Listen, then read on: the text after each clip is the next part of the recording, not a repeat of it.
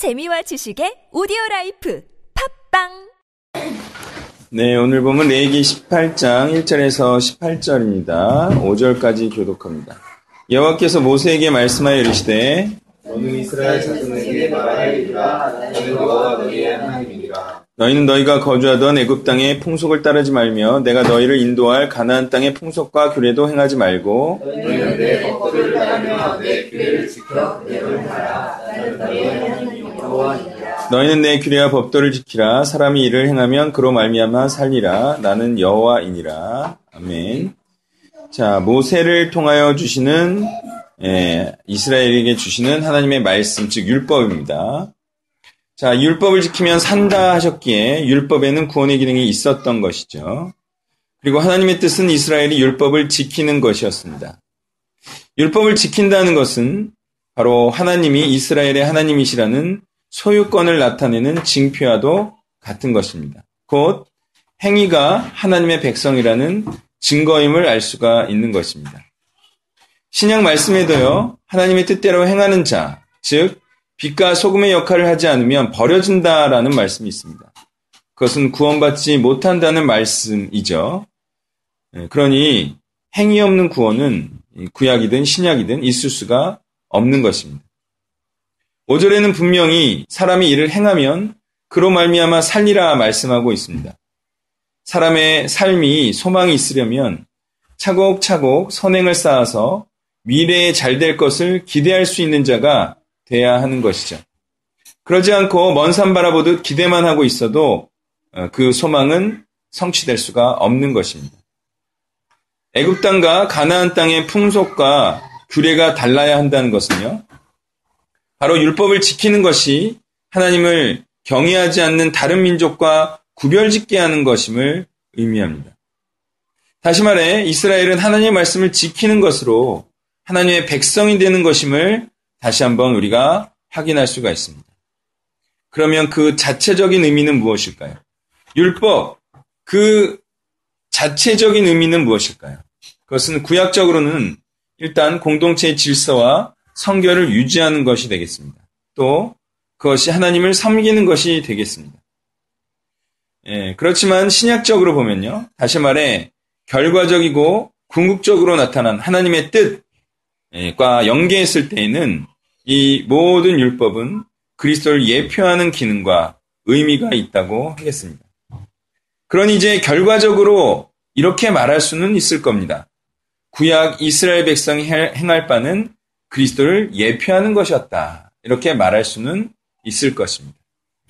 6절부터 예, 끝까지 교독합니다. 각 사람은 자기의 살부시를 가까이 하여 그의 하체를 범하지 말라. 나는 여호와이니라.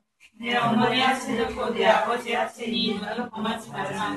내 어머니 주는 내 하체를 범하지 말지니라. 너는 내 아버지의 아내의 하체를 범하지 말라. 이는 내 아버지 하체니라. 너는 내 자매 곧내 아버지의 딸이나 다른 곳에서 출생하였음을 방문하고 그들의 하체를 범하지 말지니라 내 손녀나 내 외손녀의 하체를 범하지 말라. 이는 내 하체니라. 내 아버지의 아내가 내 아버지에게 딸은 내 누이니 그의 하체를 범하지 말지니라 너는 내 고모의 하체를 범하지 말라. 그는 내 아버지의 살부친이라. 너는 내 아버의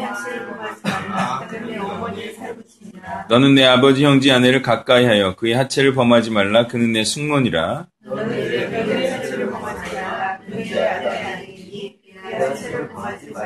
너는 내. 너는 형제 아내의 하체를 범하지 말라. 이는 내 형제 하체니라.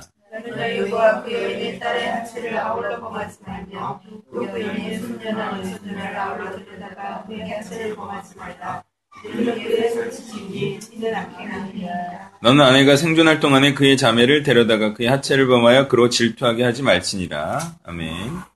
자, 7절에 내 어머니가 나오고요. 8절에 내 아버지의 아내가 나오죠. 이건 서로 다르다는 사실입니다. 여기서 우리는 이 규례가 질서적인 것이며 관계적인 것임을 알 수가 있어요. 이스라엘에게 있어 신앙의 기본 단위는 가정이었습니다. 그러니 성적인 충동이나 욕구로 인하여 가족 간의 관계가 파괴되는 것은 공동체의 파괴를 곧 의미하는 것이죠. 이스라엘의 미션은 무엇입니까? 자손을 번창하게 하는 거예요. 근데 자녀만 낳고 끝이 아니에요. 자녀는 키우기도 해야 되는 거죠. 사실 이것이 더 어렵고 중요한 일입니다. 말씀으로 그들을 키우는 것이죠. 그런데 어머니와 아버지로서의 명확한 의무가 없다. 그리고 관계 자체가 모호하다. 그렇다는 것은 이런, 이런 관계야말로 아이를 혼동케 하는 것이고요. 또한 부모로서 자신의 의무를 다하지 않게 되는 이유가 될 것입니다. 책임 없이 낳고 또 책임 없이 기르지 않는 이런 정말 예, 이스라엘에서 어, 이렇게 자식이 고아처럼 예, 두어지는 것을 예, 절대로 허용하지 않겠다는 하나님의 의지의 표명입니다. 자, 아이를 낳은 두 사람의 관계도 모호해지게 되겠죠. 이것도 당연히 예상되는 바입니다. 기존의 관계가 모두 소멸되고 완전히 부부 관계로만 재정립된다면 괜찮겠죠. 그리고 게다가 거기서 관계된 모든 사람들이 전혀 상처될 것이 없고요. 모두에게 유익이 되는 경우라면 괜찮을 수 있습니다. 그런 경우가 어디 있습니까? 바로 16절의 규례를 따르지 않는 계대 결혼이죠.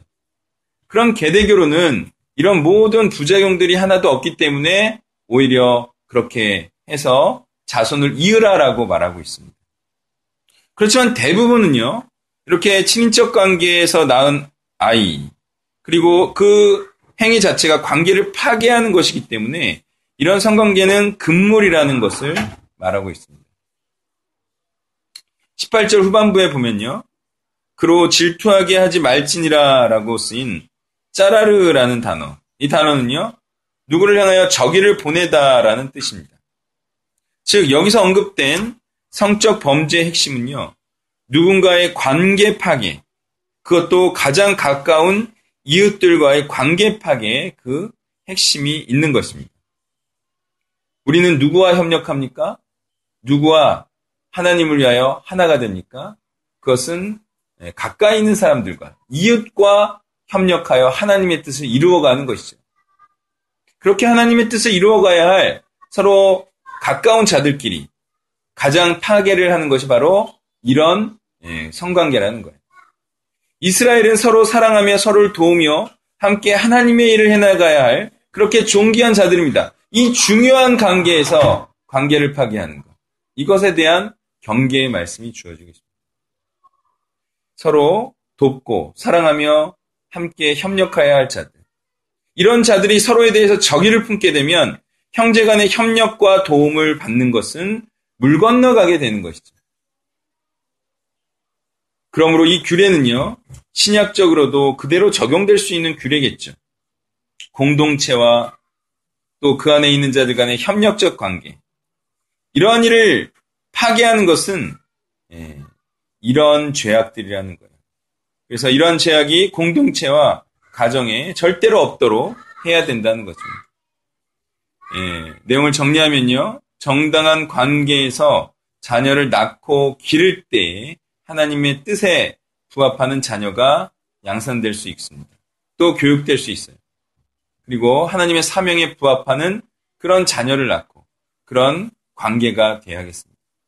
지금도 조, 좋고 잘 지내는 사람들의 관계 파괴가 이러한 것으로 인하여 순식간에 파괴될 수 있으니 우리가 이런 것을 경계하면서 공동체를 세워나가야 하겠습니다.